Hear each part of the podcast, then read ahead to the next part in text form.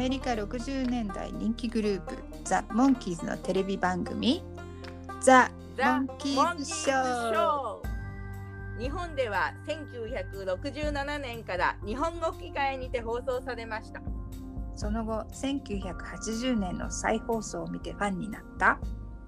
ちびうさぎバニーとデカウサギヘアがショーを振り返りながら日本語でモンキーズ愛を語り合います Let's go, the monkeys! Let's go the monkeys! ポッドキャストへようこそ。バニーヘアのバニーです。バニーヘアのヘアです。よろよろしくおしくお願願いしいしますます。はい。では前回のおとぎ話を聞いて。はい。お話の面白さもあるんですけど、えー私たちのグエン王女をはじめいろんな真似をお互いに笑い合っててうん。一段と楽しい録音でした。調子に乗って歌ってるモンキーズのテーマが若干演歌調かなと思いました。お互いのタイムラグを気にしながらあの歌ったんでちょっと変な感じになっちゃったのかもねと思います。えっ、とね私が昔好きだった声優バンドの曲の中で、うん。そのメンバーがいろんなアニメのキャラクターを代わる代わる演じることを炎の変身合戦って呼んでたんですけど、うん。えー前回2人でね王女とかその他の真似をしてる時にその言葉を思い出しました。特に、えー最近はヘアさんの変身の完成度が素晴らしいですね。おほほほ それでは今回の制作記録を紹介しましょう。はい。日本語題はモンキーズ危うし。でも実際はミッキー、デイビー、ピーター危うしというタイトルでいいと思います。ああマイクは扁桃腺の手術のためにお休みだったんですねきっとね。うんで今となってはミッキー一人になってしまったモンキーズモンキーズがモンキーズであるためにはミッキーの存在が不可欠なんだなきっとうーん、本当にそう思いますね。はい。そして、えー今回の日本の放送は1968年昭和43年8月16日第46話でした。はい現代の方は The Monkeys Watch Their Feet モンキーズ足元に気をつけてかな、う んね、自分の家族とか友人が知らない間に宇宙人に捕まっちゃって代わりにつま先が後ろ向きのロボットが送り込まれているかもしれないから足元に皆さん気をつけましょう。私は早速夫の足の向きをチェックしました。で、えー、かっこつけで AKA またの名を、えーミッキー the Outer Space Creatures ミッキーと宇宙の生き物っていう題がつい その宇宙の生き物がミッキーのコピーロボットを作っちゃうんですけどロボットって言えばミッキーが80年代にイギリスでプロデューサーと演出をしていたテレビ番組の、えーメタルミッキーっていうロボットを思い出しました。あーね。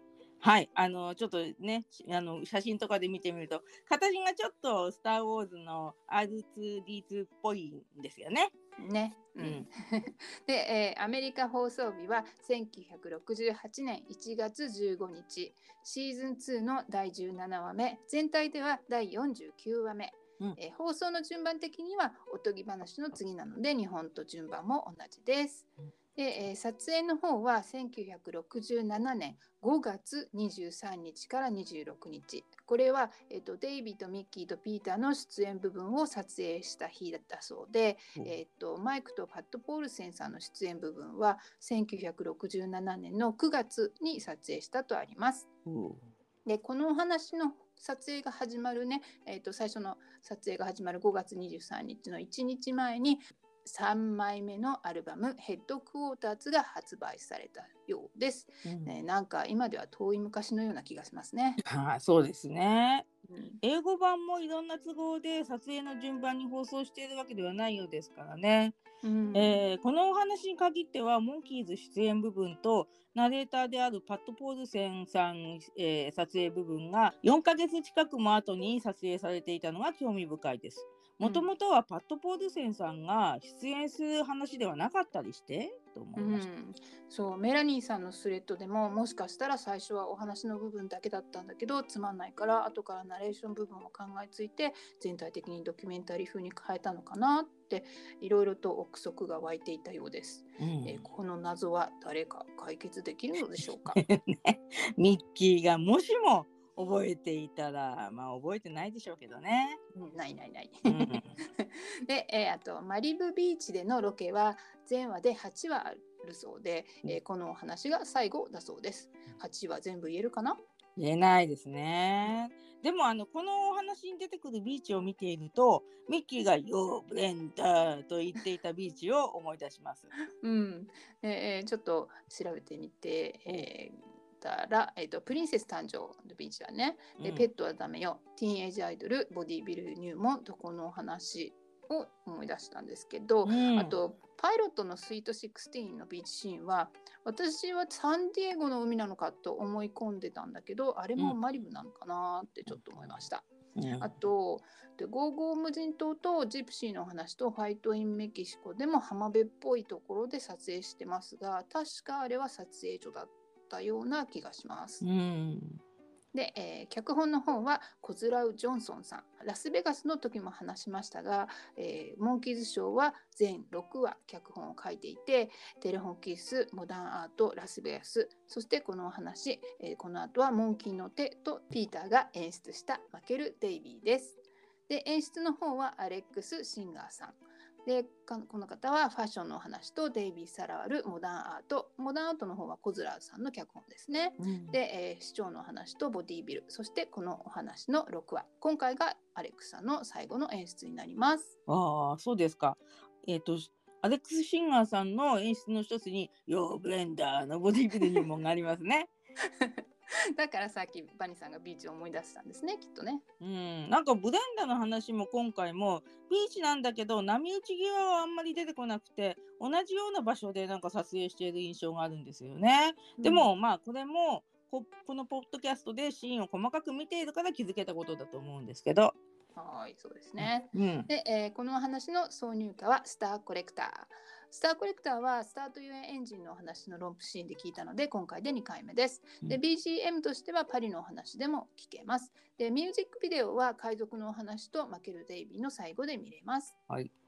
はい。でそしてこのお話は日本語版レーザーディスクに収録されています。アメリカの再放送の方は1968年9月9日で70年9月12日72年6月3日が CBS で放送されてるみたいですね。で、えー英語版にラーフトラックの入っているお話です。なんかどこのお話が境目だったか忘れちゃいましたね。私も忘れちゃいました。で、まあ、ちなみになんですけど日本語版はもうこれまでのお話には全てラフトラックが入っています。おーで、えーミッキーが一人二役をするお話はベビーフェイスでしたね。あと、バルトン夫人は？うん、バルトン夫人は一応ミッキーが演じているっていう設定になってましたよね。そっか。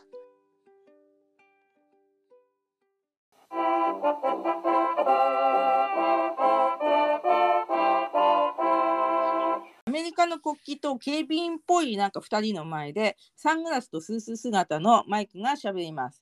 で右手でマイクロフォンを握り左手を右手の脇に挟んでるんですよね。時々こういうポーズしませんか彼は。ああ、なんとなくわかるわかる。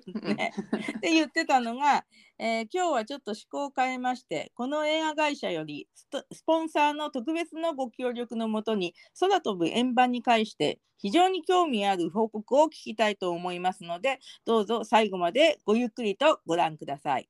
では紹介します。未確認飛行物体調査局次官パット・ポール・センさんです。一瞬マイクロフォンを落としそうになるマイクの細かい演技を見てあげてください。はい。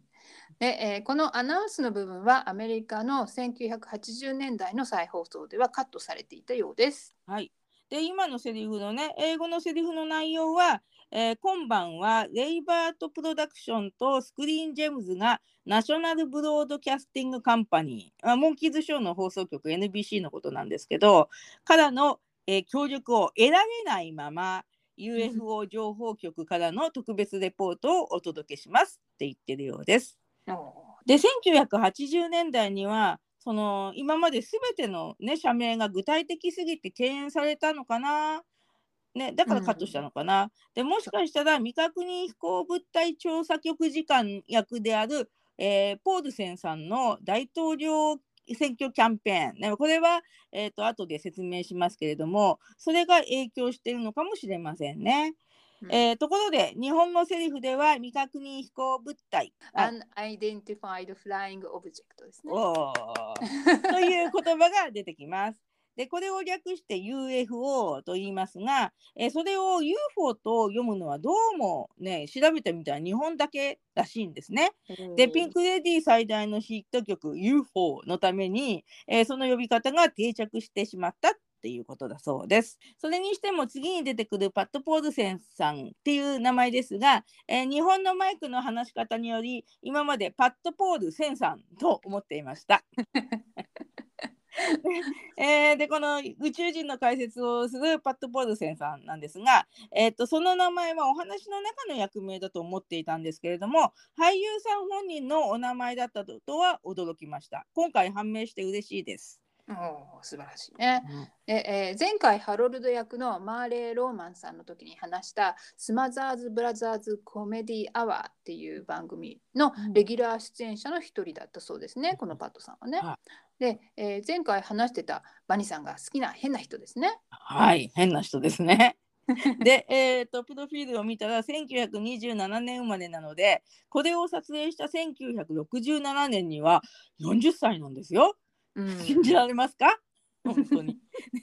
で、えー日本の声は千葉光一さんと思われます。で、ペットはダメよの朝だぞとか、アクレイジーの牧師さんの声も担当されていました。ポールセンさんの有名なエピソードなんですけど、えっと、彼は実際には大統領に立候補したわけではないのに、フェイクで大統領選挙キャンペーンを長いこと行って、で投票の時にね実際にポールセンさんに投票した国民が多くいたとのことでした。うんでまたそれとはまた無無関係なんですけどポールセンさんは第二次世界大戦後捕虜となった日本兵の送還時の、えー、と警護を経験したそうです。でまあ日本人としてねそのエピソードは押さえておきたいと思いました。おーなるほどね。で、えー役名が英語の台本にはセクレタリーってなってるんですけど、日本語では未確認飛行物体調査局次官。長いですよね。うんねえこのねここではこの人何と呼びましょうかねポールセンさんでもいいかな。そうですね。机の前に座って落ち着きのなくマイクロフォンに話します。はいでもしつこいようですけど当時40歳です。えまず声を大にして申し上げたいの 私たち人類及び動物はもはや安閑とはしていれられないということです。今この瞬間にも我々の地球には宇宙から侵略者が歩き回っています。何をバカなとおっしゃるかもしれませんが そういう人たちこそまさにでテーブルを拳でバンって叩いて 何をバカなです。宇宙人が地球に来ている証拠は日を追うに従って多く上がっています。ところが無能な我々はこれも夢だと知らん顔。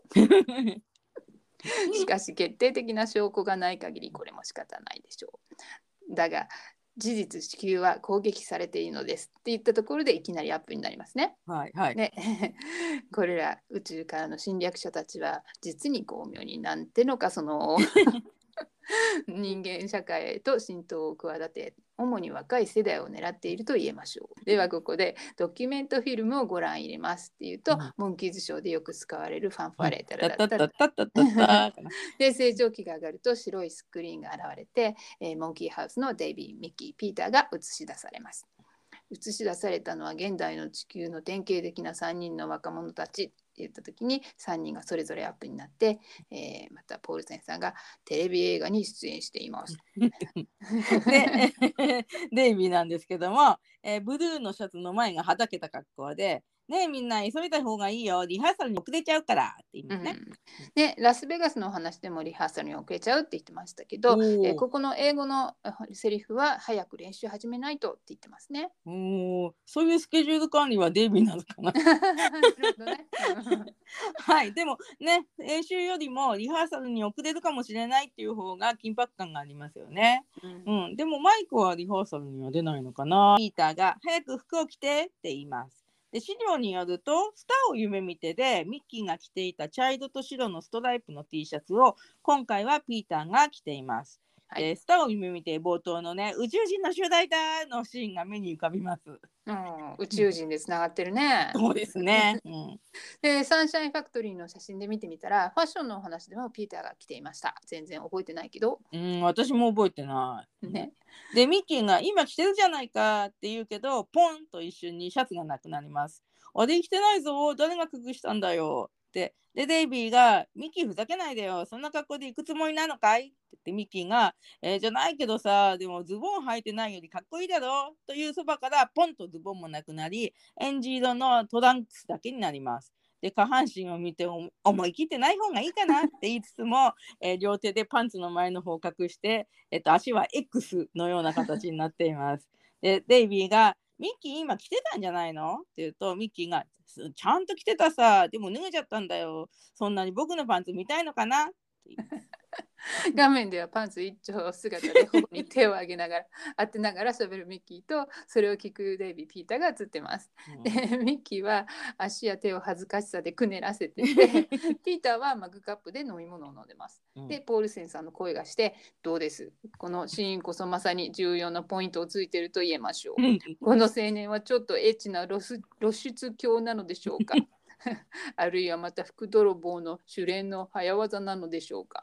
あるいは霊魂のなせる技でしょうか？で 画面の方はポンポンとズボン姿になったりパンツだけになったりしてますね。ではたまたこの男が調子に乗ってくだらんことをやっているのでしょうか？っていうと、えーいろんな悲惨な表情のミッキーが映ります。はい。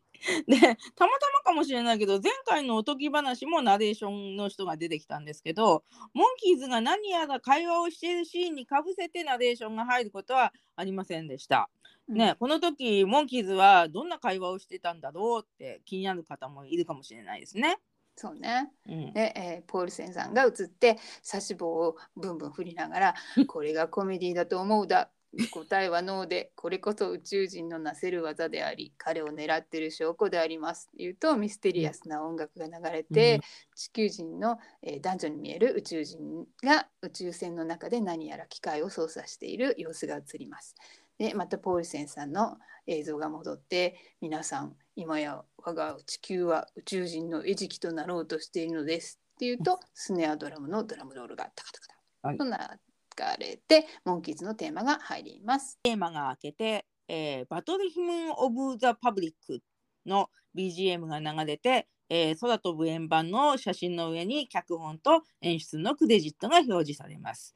で日本ではこの曲は友達参加ゴンベさんの赤ちゃん、えーオタマジャクシはカエルの子他のメロディーとして有名です。私は友達参加が馴染み深いかなう。ーんそう私は小学生の時に大玉弱視はカエルの子を振り付け付きで叩き込まれたので それが頭に残ってしまっています。でもこの曲はもともとアメリカの曲なんですね。ねでそのウィキペディアを見つけたので後で Facebook にリンクを貼ります。はい。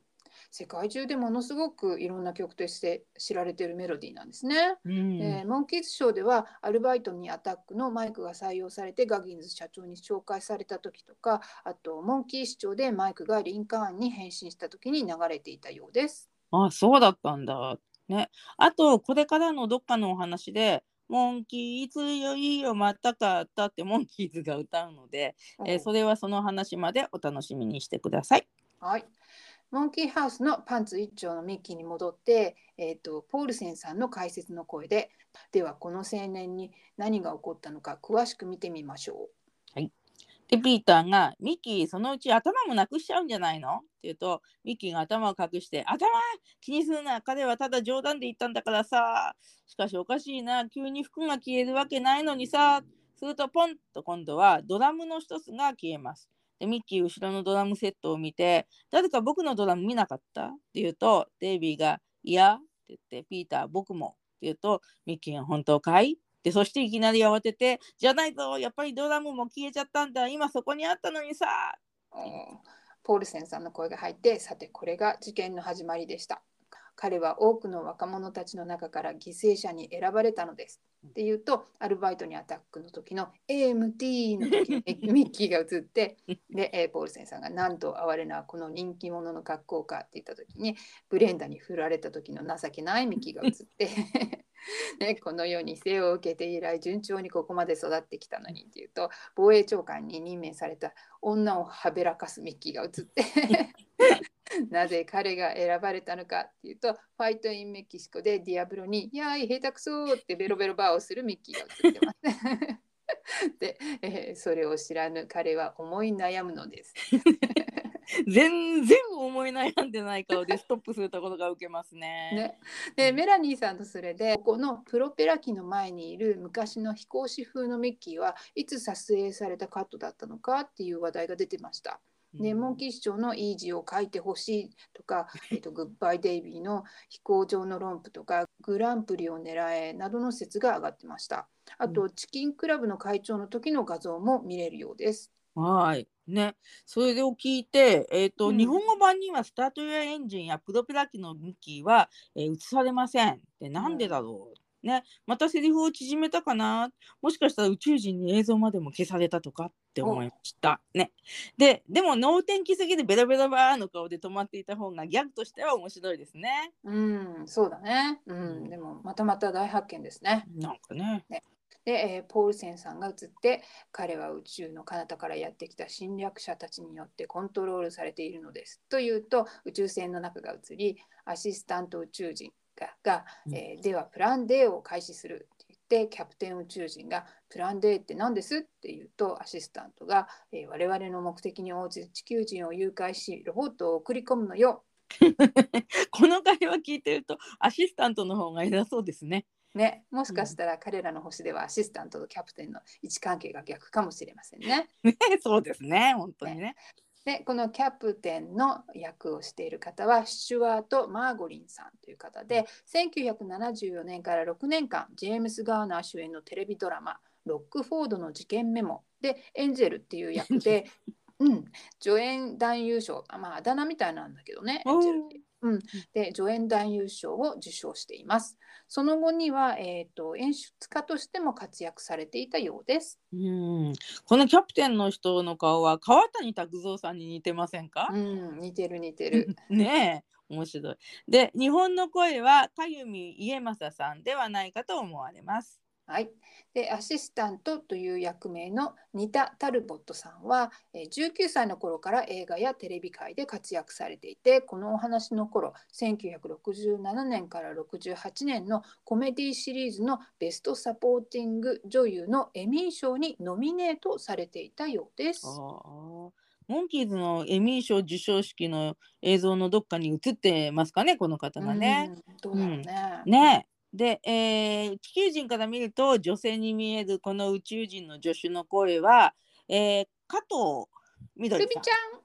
ゃん 加藤みどりさんってクレジットされてますけどもあんまりそうは感じないんですけどね、うんまあまあわかんないですけどはいで、えービーチで黄色いバスローブを着たミッキーが落ちている自分の衣類をふ拾う姿が映ります。ブーツも見つけて履きます。はいやっぱりパンツ一丁で外をうろつくのはまずいですもんねビーチとはいえね。で、うん。もしパンツも突然途絶えたら困りますしね。その時の頃なのかな、えーとうん。ポールセンさんのナレーションで英語ではモンキーズのテーマを歌詞を使って「えー Here he comes walking down the beach gets funniest looks from everyone he meets」って言ってるようです。うん面白いですねそれからねその後に、えー、Feeling Groovy っていうのも言ってるみたいなんですけれどもね。はい、うん、フィーリンググルービーはねあのポールセンさんがアップで似合って笑いながらフィーリンググルービーって言ってる。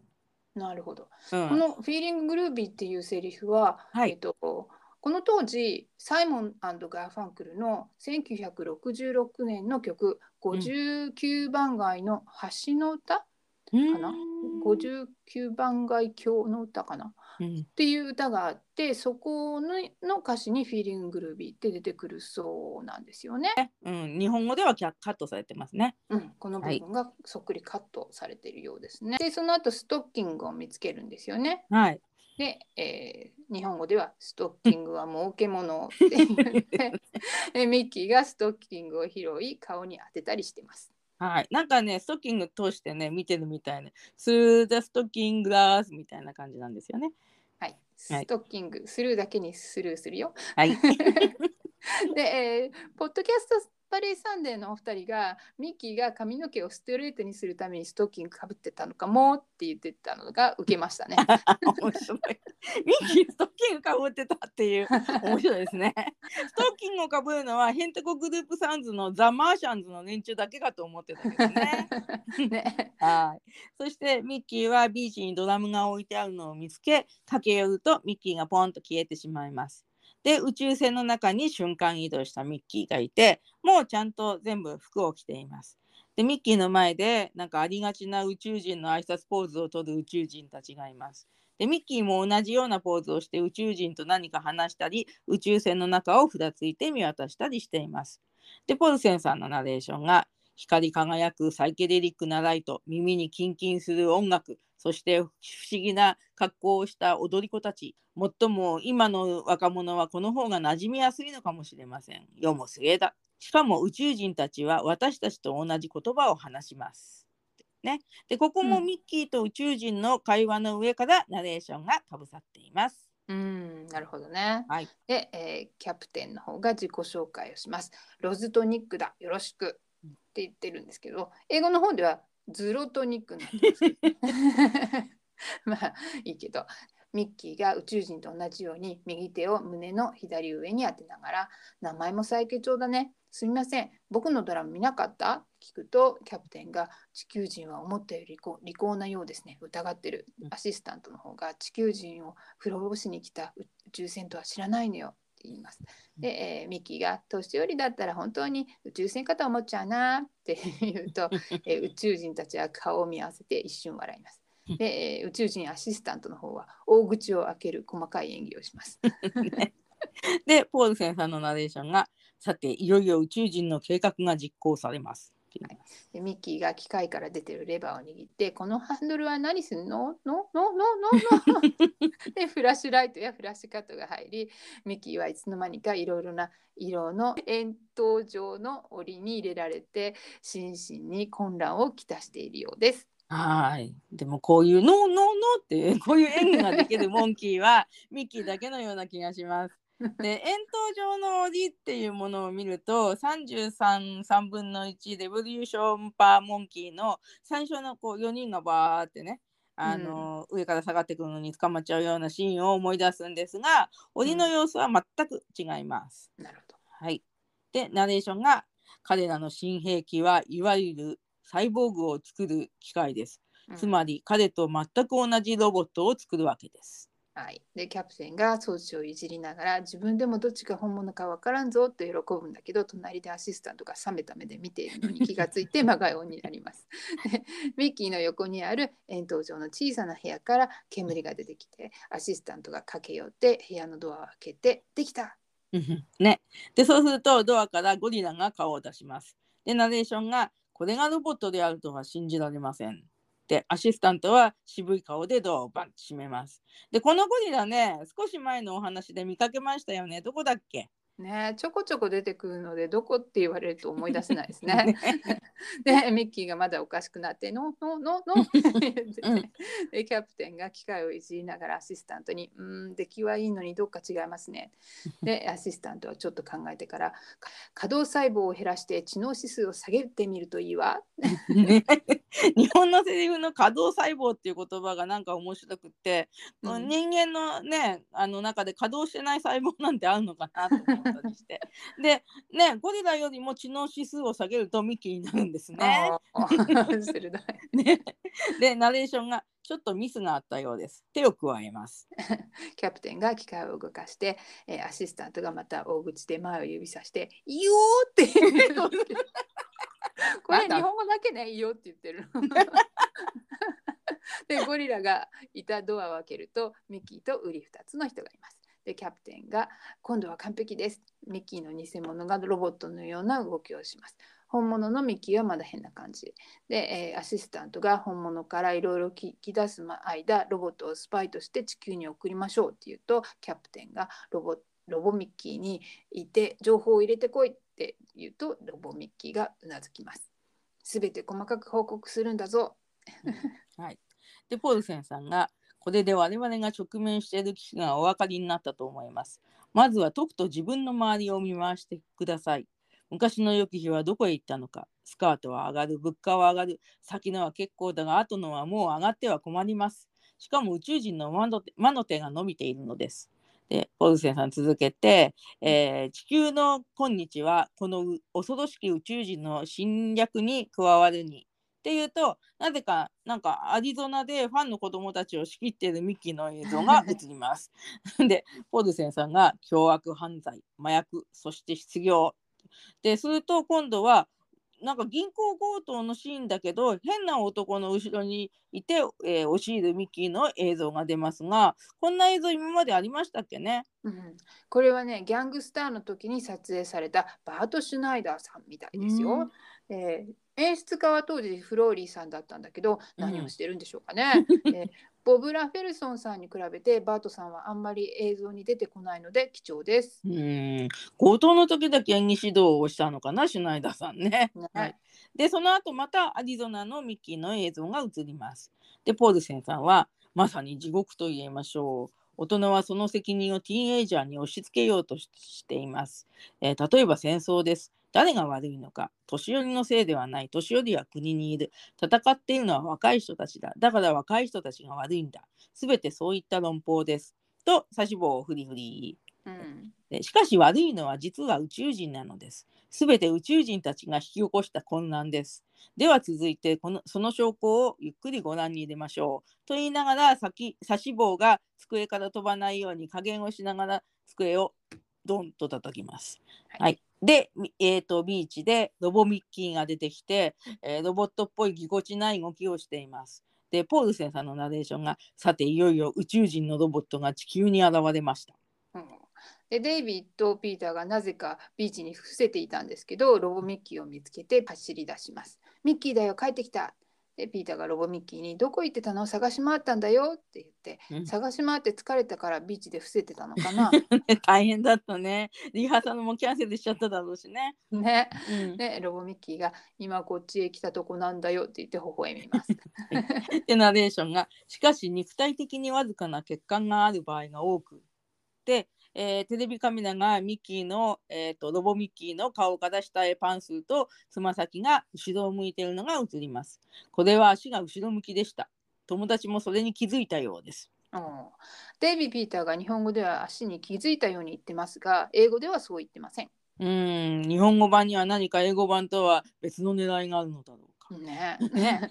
で、えーデイビーが歩いているロボミッキーを指さして「ねえピーターどっかおかしいよ普通じゃないみたい」ピーターが「そんなのずっと前からだよ」でポールセンさんがうんまさか彼が宇宙人であるとは疑ってみる由もありません。ことに親友です。で宇宙船の中が映ってロボミッキーとデイビー・ピーターの様子を見ているようなキャプテンとアシスタントが一瞬映ります。でナレーションが専門家さえ宇宙人と見破るのは難しい。彼らは欲望や憎悪など人間の感情を持っているのです。でキャプテンが成功です。本物だと思ってますよ。でアシスタントの顔が笑います。ナレーションがさて次のシーンで人間が宇宙船を見るのです。と言います。でビーチの宇宙船の前をロボミッキーと歩くデイビー・ピーターうん。えーデイビーが「ねえミッキーあそこにあるのは宇宙船じゃない?しかし宇宙人は実に巧みに言い逃れをします。」ロボミッキーがデイビーに「宇宙船ってどんな形してるんだ?」でデイビーが「そんなの知らないよ見たことないもん」ってロボミッキーが笑顔で「じゃあどうして宇宙船だとわかる? 」でピーターが「そういやそうだきっとドライブインだろ」って言って 3人が去ります。はい。そして場面はモンキーハウスの中で、えーピーターのつまびくギターの音がします。で、ね、以前は、以前のモンキーズショーではよく英語版と日本語版の音楽が違うことがありましたけど、今回は同じなんですよね。そうですね。で資料によるとピーターが弾いてるのはドディ・スティーブンスの歌った1959年の「ピンクの靴ひも」という曲だそうですう。ーん。ね、原曲を聴いてみたいですね。えっ、と、うん Facebook に YouTube を貼ってください。はーい。えっ、と、ミッキーはピーターのギターの音で辛そうにしています。で、後ろでデイビーが電話をかけています。で、ポールセンさんが宇宙人を見破る唯一の方法は相手をよく観察することです。次のシーンを参考にしてください。はいでロボミッキーがシャツの襟を耳に近づけて親指につけられたマイクロフォンのようなものに話します。宇宙本部どうぞ。奴らは我々と同じような音波の出る新兵器を持っているぞ。そいつを使うと我慢できないような音が出て頭がガンガンするんだ。それに奴らは我々以上に残酷だって言うと赤い電話から呼び鈴の音が鳴ります。子猫がリンリン鳴くとって言うとデイビーが受話器を上げます。頭をもぎ取るんだ。デイビーが電話に答えて違います。でロボミッキーがそして耳に向けて怒鳴る。で、えーデイビーがいいえって言って受話器を電話本体に置くとロボミッキーがそしてまた頭を胴につける。あれでよく生きていると思うな。以上。でデイビーがロボミッキーに近寄って肩を叩いて「今誰かと話してたんじゃない?」って聞くとロボミッキーがすくっと立ち上がり「嘘だえ 僕はこれでいいんだよ昔から俺はこの俺なんだよ」でカメラに向かって歯をむき出して「いい! 」電話の呼び鈴の音がするとロボミッキーが電話の前に立ちはだかり「もう子猫の頭を取るな我慢できん! 」ミッキー本当に大丈夫なの？って言うとロボミッキーが「俺は本当に大丈夫だデイビー。俺のどこがどういうふうに変だ肩払いたいぞ」って言うとピーターが「お腹が?」って言ってデイビーと顔を見合わせて「どうする?」でデイビーも「そうだ分かった」ってピーターも「何も食べてないもんね」って2人は、えー、とサイケな冷蔵庫に近づこうとするとロボミッキーがまた冷蔵庫の前に立ちはだかって「彼女に触るな!」でデイビーとピーターは2人ともギャッと驚きます。でロボミッキーが、えー彼女に手を触れるなでピーターとデイビーは「あ分かったよ怒らないで」とか、えー僕も手伝ってくる」などと言いながらその場を離れます。ロロボミッキーが冷蔵庫に触れながら話しかけます。よう、ベイビー、元気かい？で、デイビー、ピーターぶつかりながらロボミッキーを見ます。お前みたいないい子がこんなとこで何してんだそして突然また右手の親指に向かって、いえいえ、司令部殿に話しているのではありません。地球にいる我々の仲間にです。すごい美人でして。で、えー冷蔵庫に任しておけ。俺が助けてやる。と冷蔵庫にキスをします。で、デイビー、ピーター、またロボミッキーに駆け寄って、やっぱりおかしいじゃないか。ロボミッキーがおかしいわけない。なぜ聞く？って言うと、デイビーが、だって冷蔵庫にキスしたりしてさ。で、ピーターも、いくら君でもかなりおかしいよ。ってね、いくらミッキーがいつもおかしくっても今度ばかりはおかしすぎると言いたいピーターなんですね。で、えーロボミッキーは冷蔵庫を見て、うん、彼女はメイクアップがきつすぎるな。って言うと、えーデイビー・ピーター、えーロボミッキーの両腕を抱えて誘導しながら、ねいいからちょっと座ってよ、少し休みなさいよ、ほら、とロボを座らせます。そしてデイビー・ピーターは、えー心配しながら無症状のロボを離れたところから見ます。うん 今回はマイクがいなきゃダメのセリフはないけどこの辺で使えそうですよね。そうね。で、ローミッキーは親指に話してます。あ今やつらに拷問を与えられているっていうと、なぜかシュナイダーさんの人形が映ります。で報告したロボミッキーが電話を抱きしめて受話器を「いい子いい子かわいいぞ子猫ちゃん」ポールセンさん宇宙人たちは自分が疑われていると知るとまずはその相手を破壊しようとしますしかも彼らは非常にしつこく失敗しても何度も試みますしかも方法はより積極的になりますはい。で、ロボミッキーが雑誌を読むピーターや新聞を読むデイビーに微笑みながらダイナマイトっぽいものを渡します。で、ピーターは普通に受け取ります。で、デイビーは受け取ってから、あれ、ミッキー何してんだい？ってとロボミッキーが赤いスイッチを持って微笑みながら、お前たちを爆弾で殺すのだ。って言うとピーターは、ああ、よかった、僕はまた消されるのかと思ったよ。でも、デイビーと一瞬見つめ合って気づいて、ば爆弾だってって言って、デイビーとピーターは爆弾スイッチを押そうとするロボミッキーを力ずくで止めます。で、ロボミッキーは、いやいや、うー、にゃーとか言っています。で、デイビーが、早くなんとかしないと大変なことになるよ。明るくて冗談ばっかり言ってるいつものミッキーとは違うから、殺し屋だよ、殺し屋って言うと、ロボミッキーは笑顔で抑えられている、え両腕を上げて、にゃーってやる で。ここでえモンキーズお得意の爆発物を爆発させるスイッチが出てきました。アルバイトにアタックの時と同じって資料にありますけどそれ以外にも何回か出てきていませんかね。ね、そうだなと思って思いつくままギャングをノックアウトとか、えーうん僕はベビーフェイスあとジプシーのお話の写真を見てみたら、うん今回とアルバイトにアタックの時はおもちゃのような小さめのスイッチだと分かりました。ああ、じゃあベビーフェイスとかね、その他の時は大きいスイッチだったんですね。気,、うん気がつきませんでした。うんはい。そして今までの映像を見ていたポールセンさんが今のはなんと残酷にして非常なシーンでありましょうか。お見せして申し訳ありません。しかし事実はささらに残酷で真実を探求するこの若者たちは親友に変化をもたらした原因を突き止めようと最後の手段に訴えるのであります。次どうぞ。私は見たくない。で、えーモンキーハウスが映って仰向けに寝かされてベルトで拘束されてるロボミッキーでデイビーはクリップボードの紙を見ながら歩いて、うん。ピーターはその後ろで座ってデイビーの質問に答えてます。デイビーが順にチェックするよ。いいね。ピーターが奥奥歯なし。デイビーが肩柔らかくピーターが筋肉見当たらず。デイビー関節硬く。でピーターが足逆付け。ロボミッキーの足が映るとデイビーが足が逆ってピーターも叫びます。で、ポッドキャストバレーサウンドのお二人も言ってますが、気づくの遅。まあ普通は家族みたいな友人の足元は見逃してんのかな。ロボミッキー半身起き上がって、お前たちの足が逆につついているんだ、いいって言ってまた寝ます。はい。で、ポールセンさんが、お前たちの足が逆についてる。神に授けられた足を冒涜するものです。神が宇宙人たちを許したまえ。次のフィルムスタート。っていうと、えーね、画面上の次のフィルムである CM コマーシャルが流れます。でうん英語のセリフはねはっきりコマーシャルで中断しますみたいな意味のことを言ってるみたいですけど、えー日本のセリフの方がちょっと遊び心がありますよね。ロボミッキー、依然として拘束されたままです。ゴードバリンガー、ゴードバリンガーって首をギーギー振ります。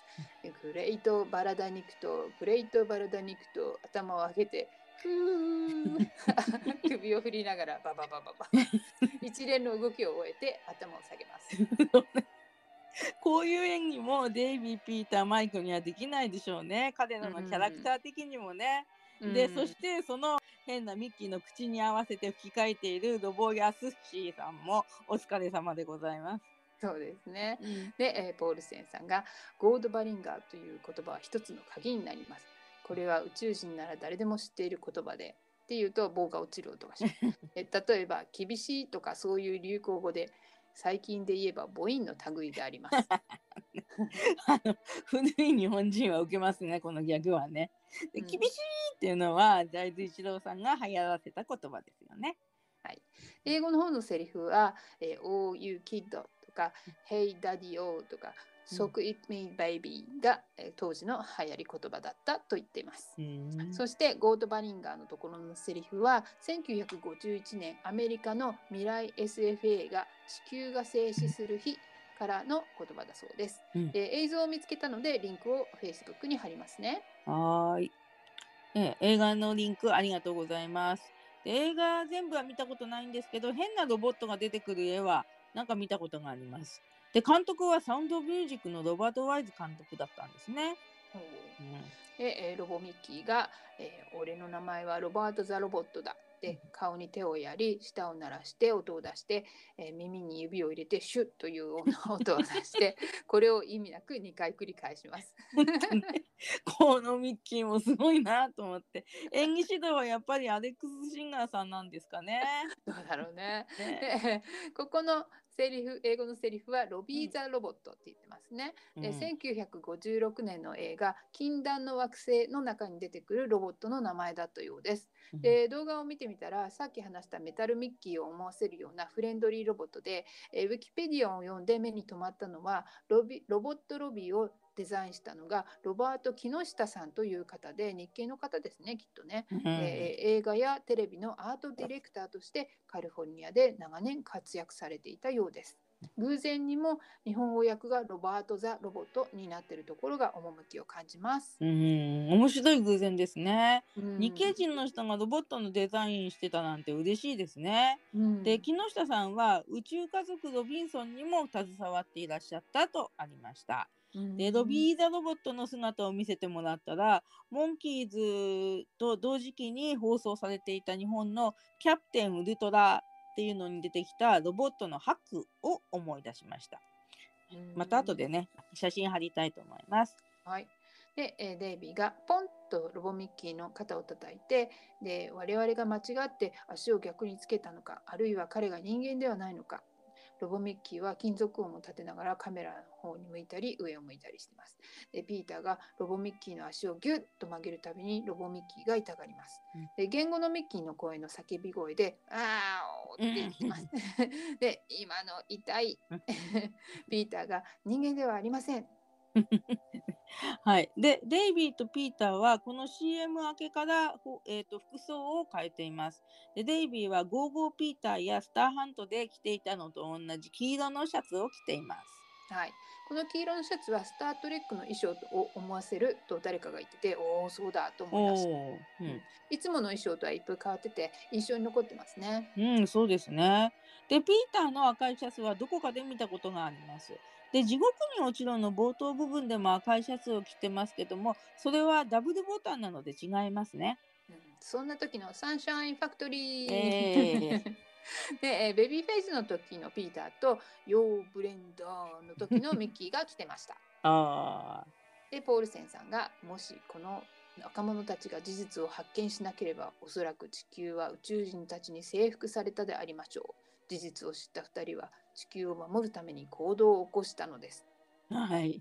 現在の地球が異星人から守られているのもデイビー・ピーターのおかげなんですね。そういうことかちゃんとお礼を言っておきたかったね そうきたかったね。ね。で、それにね、せっかく地球が守られているのに、地球の中で戦争してるなんて、デイビーとピーターに申し訳がないですね。そうだね、はいで、えースネアドラムの音が入って「ファイト UFO, UFO」っていう、えー看板が映ってデイビー・ピーターが部屋に入り見回して2人がぶつかりそうになりあーってお約束のネタですね。で 窓の近くで望遠鏡を覗いている人がデイビー・ピーターに気がつきます。奥の机には何やら偉そうな人がおもちゃの、えー UFO をいじってます。で、デイビーがその偉そうな人に、こんにちは、空飛ぶ円盤について報告に来ました。で、その瞬間、ポーンと何かがデイビー・ピーターの後ろから飛んできて、デイビー・ピーターは姿勢を低くして、偉そうな人は帽子でそれを受け取り、気にせんでいい、これ伝票だ、これは。はい。で、日本語セリフで、さっきのセリフで、空飛ぶ円盤って言ってしまうと、ここで後ろから飛んできたものの意味がわからないんですけど、つまりは、この伝票もデイビー・ピーターには未確認飛行物体だったっていうわけですよね。ああ、そういうことか。ねうんでこの長官の役の方はクラーク・ゴードンさん、1918年生まれで撮影時49歳で奥様のイブ・マクウェイさんも女優さんでご夫婦で長い間俳優業を続けられていたようです。でこの場面でねかぶっている羽,、羽のついた帽子は、うんデイビー・サラワルのマイクが廊下でガードを脅かす時にかぶってました。おーえーこの UFO と戦う事務所の、えー、と長官の声は木山博さんと思われます。でファイトインメキシコで、えー、と酒場のマスターの声を担当されていました。でデイビーが海岸で空飛ぶ円盤を見たんですって言うと長官がそれは重大事件だ。慌ててデイビー・ピーターに青いヘルメットを渡してデイビー・ピーターは慌ててかぶります。ピーターは例によって前後にかぶります。その海岸には立て札が立っておったのかな？空飛ぶ円盤駐車禁止とかなんかっていうと、ピーターが立ってませんでした。でね長官がじゃあ別に騒ぐことはない。ってデイビーを見デイビー・ピーターを見ておいこいつら火星人だ。で望遠鏡を見ていた人が走ってきてピーターを拘束します。火星人この頭でっかちどもって言ってるんだけど自分でヘルメットを渡したのに忘れてるの？こうあの前後逆にかぶられるとね渡したヘルメットだと認識できないのかもしれませんね。変な人たちですね。ね、でデイビーは「宇宙人は頭じゃなくて足が逆についているんです」って言うと 長官が「君たちとしては正式に報告書を出すつもりだな」って言うとデイビー・ピーター同時に「そうです」えー長官は「気をつけ報告するものは3歩前へ出ろ」でデイビーは確認を取る前に足が半歩動き出してピーターの「いいんですか?」を聞いて歩き出すのをやめています。おーバニさん見逃さないねフライング ね、デイビーごめんねまた重箱の隅つついちゃってね。でピーターが「いいんですか?」って言うと長官が「よろしい」でデイビーでは「 one, two, three」でピーターと一緒に前に出ます3歩目にギュの音これ日本語だけ牛が入ってるみたいね。本当に。ううんん、で長官が続いてそこから2歩下がれってデイビーがどうしてですかって聞くと長官がわしの足の上に立っとるって言うとデイビー・ピーターあーと言って後ろに下がります。でさてなぜ宇宙人だと分かったって踏まれた足を引きずりながら机の方に戻る長官です。でデイビーが「だって足が逆についてるんですよ」で長官が椅子に座って靴を脱いでなぜか靴のかかとを向こう側にして、えー 靴を足で前に押し出す。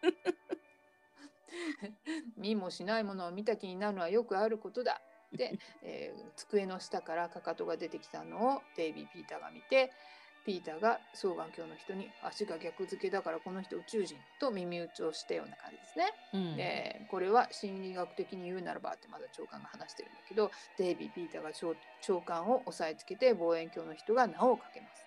おい何しとるんだこらって長官が言うとピーターが「うるさいこの宇宙人めが」って言うんだけど 今さっきデイビー・ピーター足を踏んだのにね。ね、本当だね、本当。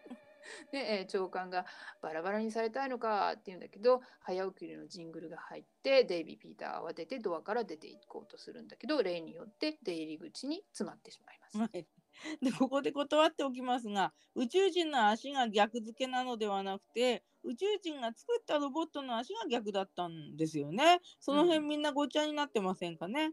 そうなんね。うんでこの段階では、えーデイビー・ピーターはロボットのミッキーが宇宙人だと思ってるんですよね。うんロバート・ザ・ロボットって本人が言ってたのにねうんただの名前だって思ったのかな。ああそうなんだ。ね、視聴者は物語を最初から見ているからデイビー・ピーターと同じ心境にはなれないんだわね。うんそしてデイビー・ピーターはまたドアの向こうから指を見せています。で、ポールセンさんが、時には当局の関係者もこのように非常に頼りないこともあります。と言いながら足を組もうとして少しよろけます。したがって宇宙人との戦いは市民に任される場合が多いのです。でそしてモンキーハウスで縛られたロボミッキーが椅子に座っていてデイビー・ピーターが後ろからライトを当てて取り調べ気分です。で自分たちが警官俳優によくやられてる体制ですよね。ああそうだね。以前も話した流行りの斜め画面ですね。ああ、そうですね。で、デイビーがこうなったらロボットから情報を聞き出そうよ。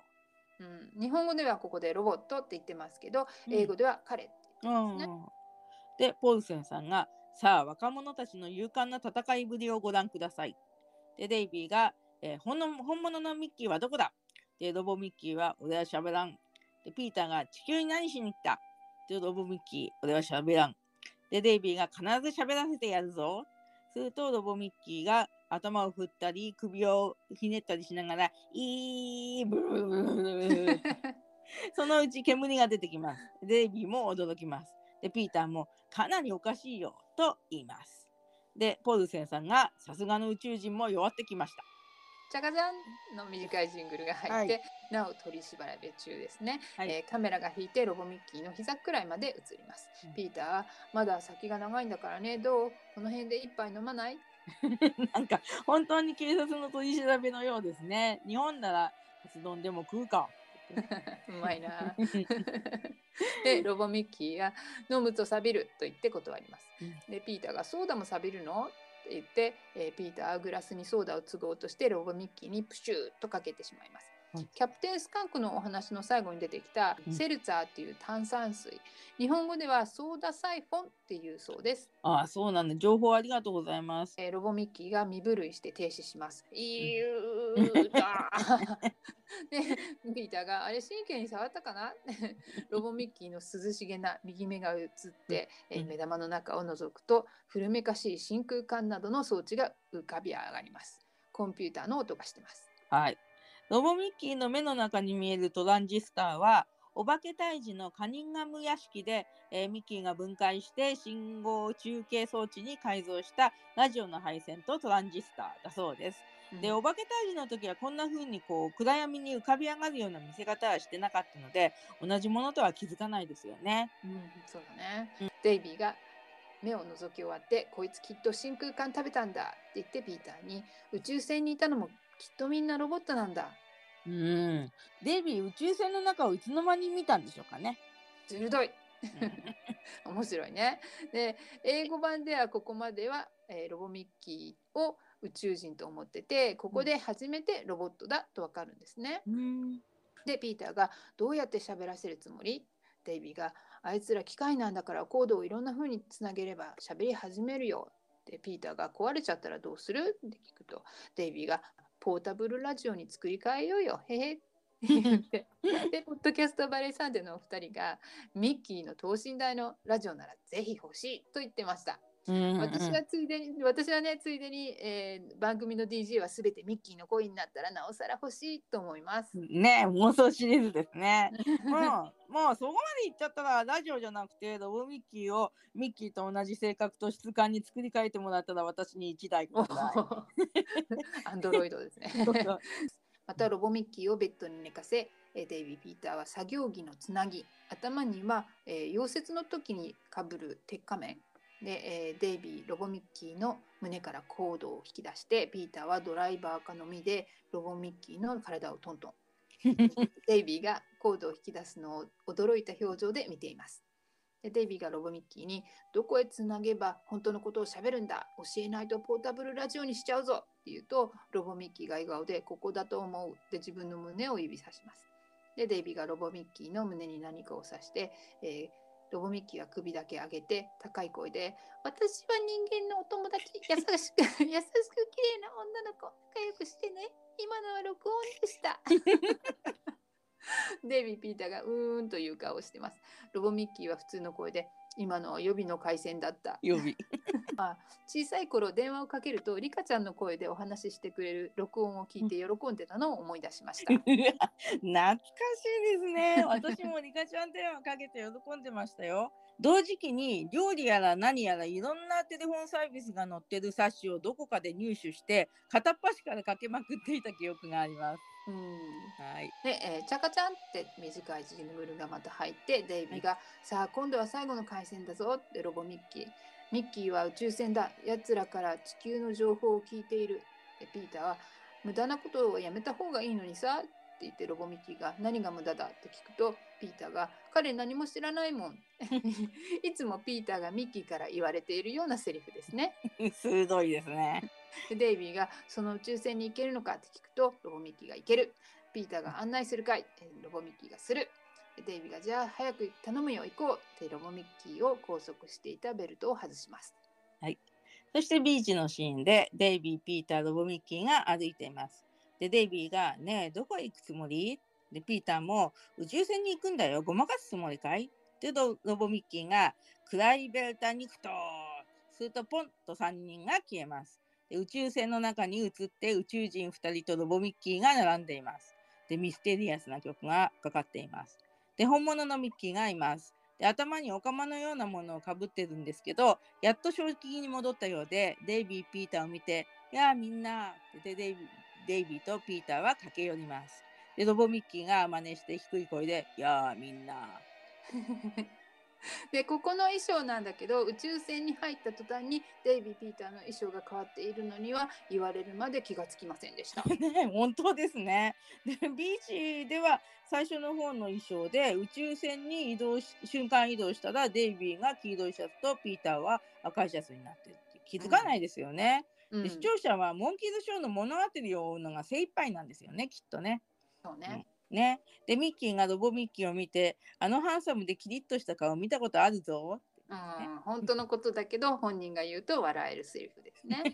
で、ベビーフェイスの時にも似たような感じに自分の分身を褒めてましたよね。で、ピーターが早く逃げようよ、ぐずぐずしてると殺されちゃうぜ。と言うと、スターコレクターが始まります。で、えっ、と、ね、宇宙人とか、えっ、と、ロボミッキーが、こうなんか、おもちゃの、あの銃みたいなのを撃つんですけども、宇宙人たちがここで撃っているのは、オハイオアート社のアストロレイガンっていうおもちゃだそうです。もともとは本体が赤いんですが、ここでは白く塗られているということで、このガン欲しいなと思います。バニさんのようなファンがいるんでしょうね。ヴィンテージおもちゃとして eBay で、えー米ドル325ドルっていうのが出てきました。あーそれ高いなあねね白く塗られているのがあったらもっと高かったですよね。そうね。で、えー、とデイビー・ピーターがロボミッキーに挑みかかるけれど力持ちなロボットだから全く歯が立たない様子ですね。でいつの間にか戦いの場所がモンキーハウスになっちゃったりしています。で宇宙船に戻って、えー最初の方でロボミッキーが作られた丸いロッカーのようなところから女性が出てきたりゴリラが出てきたり宇宙人が出てきたりします。はいえーミッキーがティーンエイジアイドルのお話のクラム監督がかけてたような変なサングラスをかけてます。やっぱり当時流行ってたのかな、ねえその割にはいくら検索しても何も手がかりがつかめないんですよね。ねもどかしいね。うん、で、えーロンプの中で宇宙船の中をデイビー・ピーターがモーターバッグを乗り回すシーンのカットは第2シーズンのオープニングで使われてますよね。はいこのバイクはモンキーっていうやつですか？おーさすがバニーさん目の付けどころが違いますね でハンドルがモーキーっぽい感じなんですけれども写真を見比べたら、パリで乗ってるのよりはこっちの方がサイズが大きいみたいです。おーサイズが想像つくのがすごいですね。えー、とメラニーさんのスレッドで、えっとゴーゴー無人島のモンティ・ランディスさん演じるピシャウス少佐と今回のクラーク・ゴードンさん演ずる長官役が似ていると言ってました、ゴリラに敬礼するとこなんかそのまんまですね。ああゴリラは無人島に出てきたんですね。うんうん、言われてみればピシャウ少佐と雰囲気もよく似ています。うんで今回のゴードーさんの、えー長官はゴリラや宇宙人と握手とかするけどその後相手が何だったか気づくとぶっ倒れるんですよね。うんでなんか宇宙船の中の時計みたいなものが12時になると爆発してで中のよくわからない機械部分がむき出しになってもーっと下にカメラを移動すると OUCH アウチって書いてあります。痛かったのかな？ね、いたた。ね でミ、ミステリアスな短いジングルが入って宇宙人たちは倒れてます。ロボミッキーがミッキー、デイビー、ピーターに申し訳なかった。俺は自動的に奴らに味方するようにセットされているんだって言うとミッキーがいいんだよ。僕が君だったら同じことしたさ。足は逆だけどさ。で、このロボミッキーの後ろ姿の役はちょっと肩や腕がしっかりしている感じなんで、なんとなくデイビッド・パールさんっぽいかなと思います。おーミッキーとロボがね対面して話してるシーンですけどパールさんだって予想がつくのがまた素晴らしいですね。ロボミッキーが早く逃げた方がいい。この宇宙船はあと5分でゼロニック星へ向けて飛び立つ。って言うとデイビーが「うわ早く降りようよ」って言うとピーターが「そうだね」って言った後ロボミッキーに「ねえちょっと僕たちと一緒に来ない?」妄想シリーズ このセリフ私も言ってもらいたい。私も。どこかに一緒に行こうって誘われるだけで素敵ですね。ね。うん、でロボミッキーがモンキーズの言葉に一瞬嬉しそうに見えたんだけど「ありがとう行きたいんだがズロニック製で可愛い機械が俺を待っている」で英語のセリフでは機械でなくてブレンダー「よーブレンダー」ブレンダーっていうのはミキサーのようなもののことですかね。そうですね。おお、レンダーっていうね名前がいいですね。でうまく発音できないんだけど、えっと、女の子の名前の方は BR で始まるブレンダーででミキサーの方は BL で始まるブレンダーなんですね。ね 日本人が苦手な R と L の違いなんですね。で、えーデイビー、ミッキー、ピーターが、わあ、すごいな、羨ましいなどと口々に言っています。うんで、えーピーターが、かわいい機械、はいはいって言うんだけど、英語版のここのセリフは、えー Got a date with Brenda と言ってて、えー1966年にヒットしたラビン・スプーンフルさんの、えー、デイドリームという曲だと思われますけど、資料によると1931年に Got a Date with Angel という曲があったようです。へー。えー、ラビン・スプーンフルさんも「デイドリーム」っていう曲を歌ってたんですか？おお、そっちかい。ねこれもこれも元歌を確認してみたいですね。はいえー日本語の方のセリフはね言うまでもなく中尾美恵さんの可愛いベイビーの仮歌です。はいはい。で、デイビーが、いい時に歌わないでよ、雰囲気壊れちゃうって。この日本語のセリフちょっと冷たい言い方なんですけど英語の方では曲が違うよって僕たちの曲じゃないってことを言ってるのかなと思います。でポールセンさんが「というわけでした？誠にお粗末」で最初に出てきたマイクがポールセンさんの方を向いたすごい一瞬すぎて物足りないうん、マイクもっとマイクの顔見たいわーっていう一瞬が映ります。そうですね。見終わって皆さんはこう思っていらっしゃるでしょう。足が逆の宇宙人なんかなに何ができるかって、えー、眼鏡をかけようとするポールセンさんなんだけど、えー時間がかかります。でも彼らにと、えー か彼らにとって逆ではないのです。でここでハエの飛ぶ音が入るうんクローズアップで撮るとかなりグロテクスクでゾッとしませんが。うんね、このゾッとしないっていうのは面白くないとかいい気持ちがしないの意味だそうです。で、えー、とポルセンさんがねしかしもし我々の足が急に後ろ向きになったとしたらこれは大事件になるでしょう。我々はよく友達を励ますときに一歩前進しろと言います。もし後ろ向きについていれば一歩踏み出せば逆に下がることになります。で、ここでハエのブーンという羽音がまた聞こえてきます。で、時々ハエらしき影がはっきり映りますけど、フィルムに後から描いたアニメのようなものかなと思いますね。で、ポールセンさん続けて、こうなったらまず苦労するのは薬屋さんです。でこのギャグ好きなんですけど、医者と,、えー、と歯医者さんのネタも好きです。あとのね。うん ね、これまではお客の前に座って履かせていたのが今度は後ろへ回って椅子の下へ頭を突っ込んで履かせるわけです。また 町の中心地は郊外となり社会全部反対に動き始めることでしょううん車も後ろ向きに運転しなければならないしそうなればまた交通事故が増えて大変ですまた医者も患者が後ろ向きに入ってくるので背中から見なければなりません。これが歯医者となるとさらに面倒です。そうだね。こうして地球は大混乱に陥り人類がいなくなったら私は一人ぼっち。自分だけが生き残るかと思うなよって思う、ね。妄想シリーズ。ではここで紹介しましょう。マイク・ネスミスの歌う「君は一人ぼっち」と 演奏シーンでねこのお話の幕が閉まりますなんてのはどう？ね、いいですね。なんか、モノマネしながらのね、いいですね。妄想が。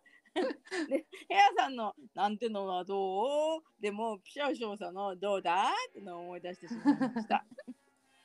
で、えー画面の方は BGM は再びアメリカ民謡のバトルヒムオブ・ザ・パブリックで。最後に一言、もう一度強調したいのですが、えー地球が宇宙人に狙われています。いつの日か必ず人類は仲間割れの愚かなことに気づいて団結し、宇宙へ目を向ける時が来るに違いないぞもーって言って、えー剣を取り出して前へ突き出します。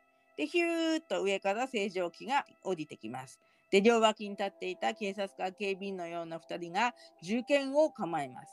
で、ポールセンさんが、えー双方の銃剣の先の方に小さい正常機を指します。で、最後にハエを気にしながら不器用に敬礼をして終わり。で、ハエと敬礼落ちですね。まいまいまいまいあ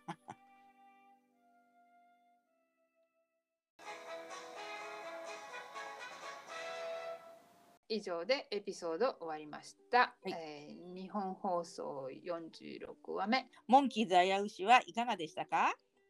このお話は見てる時の年齢が上がるほど面白さがじわじわっとくるような気がしますうん。中学生の私は何をバカなと思ってて ポールセンさんの単調な口調にいつの間にか居眠りしてました。でもやっぱりマイクがいなきゃダメ。せめて音楽シーンでマイクを見れたらなと思って妄想シリーズを語ってみました。うん、そうですね。マイクね。うん、で、まあ、あのこのお話が制作されて放送された当時はアメリカはベトナム戦争の真っ只中なのでえポールセンさんのセリフ「いつの日か必ず人類は仲間割れの愚かなことに気づいて団結し宇宙へ目を向ける時が来るに違いないぞ」は遠回しにそのことを言っているのかなと思います。が、えー55年経ってもね今なお仲間割れをしているってどうなのかなこの地球はって感じますね。でいっそ異星人に来てもらえば戦う戦わないに限らずまあ一瞬でも地球人同士が協力するかなって思うんですけどね。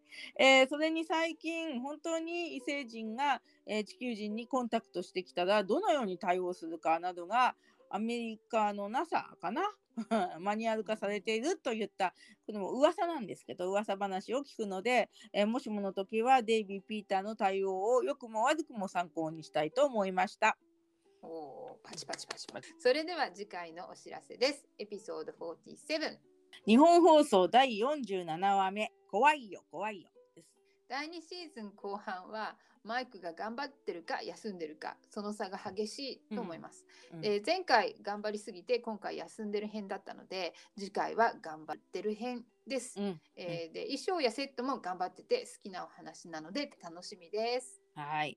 このお話を初めて見たのは、私の記憶では、えー1980年のね、えーとうんクリスマスのお話の次あたりでした。で、冬休みに入ったことで、高校の仲の良かった友達と誰かの家に集まって一緒に見たんですね。そういう意味でも思い出深いお話です。はいそれでは次回のエピソードでお会いしましょうせーの、Let's Let's go the monkeys!